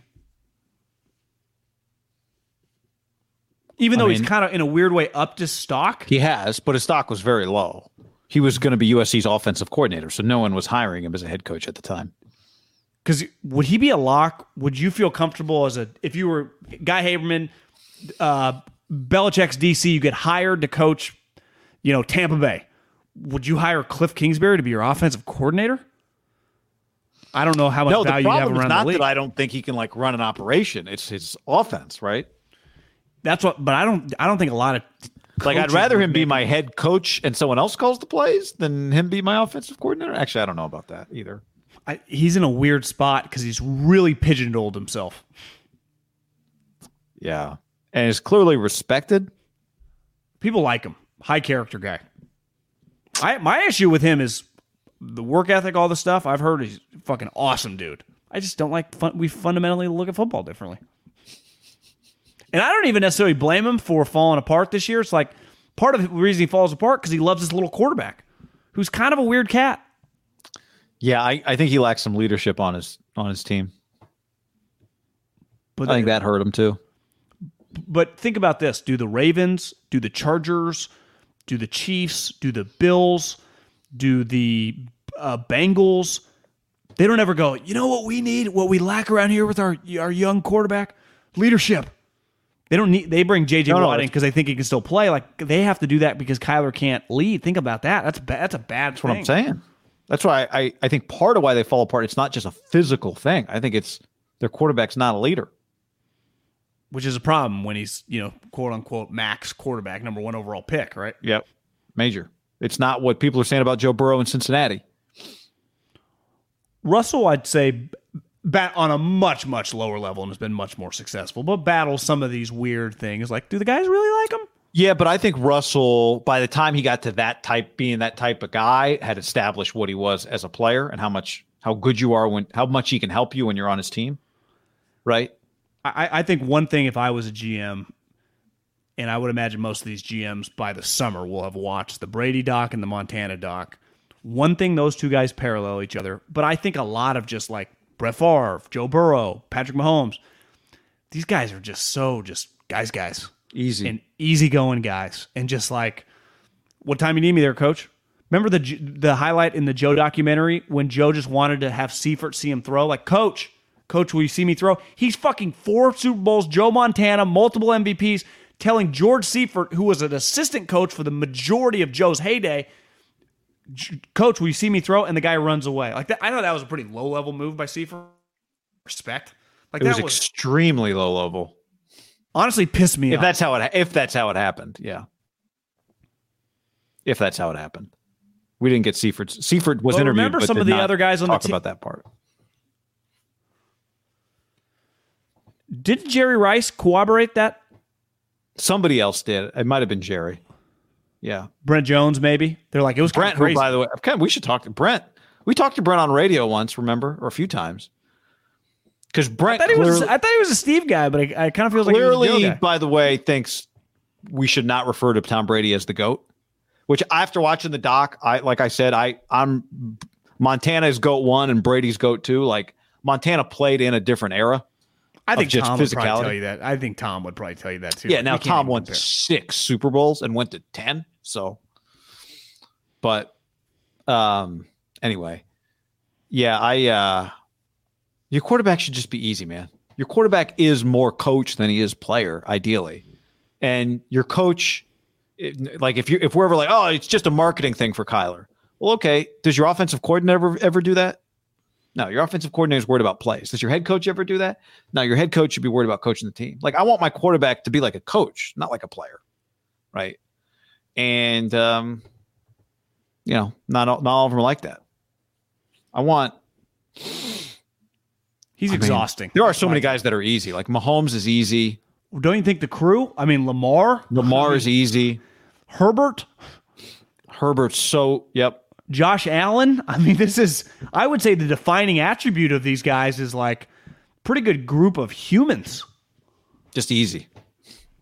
They're just easy. They just easy. Fuck. It's never like, did you see what Josh did? Means like, did you happen to catch the highlight of him at Pebble? Yeah. Not, did you see he deleted us from his Instagram account? I'm out on the I mean, I've been out on the Cardinals, but I'm out on Kyler. Out. All right. Deuces. Thanks, y'all. After the end of a good fight, you deserve an ice-cold reward. Modelo is the mark of a fighter. You've earned this rich golden lager with a crisp, refreshing taste. Because you know, the bigger the fight, the better the reward. You put in the hours, the energy, the tough labor. You are a fighter, and Modelo is your reward. Modelo, the mark of a fighter. Drink responsibly. Beer imported by Crown Imports, Chicago, Illinois. When you need mealtime inspiration, it's worth shopping Kroger, where you'll find over 30,000 mouthwatering choices that excite your inner foodie. And no matter what tasty choice you make, you'll enjoy our everyday low prices, plus extra ways to save, like digital coupons worth over $600 each week. You can also save up to $1 off per gallon at the pump with fuel points. More savings and more inspiring flavors make shopping Kroger worth it every time. Kroger, fresh for everyone. Fuel restrictions apply. Save big on your Memorial Day barbecue, all in the Kroger app. Get half gallons of delicious Kroger milk for $1.29 each. Then get flavorful Tyson Natural Boneless Chicken Breasts for $2.49 a pound, all with your card and a digital coupon. Shop these deals at your local Kroger today, or tap the screen now to download the Kroger app to save big today. Kroger, fresh for everyone. Prices and product availability subject to change. Restrictions apply. See site for details.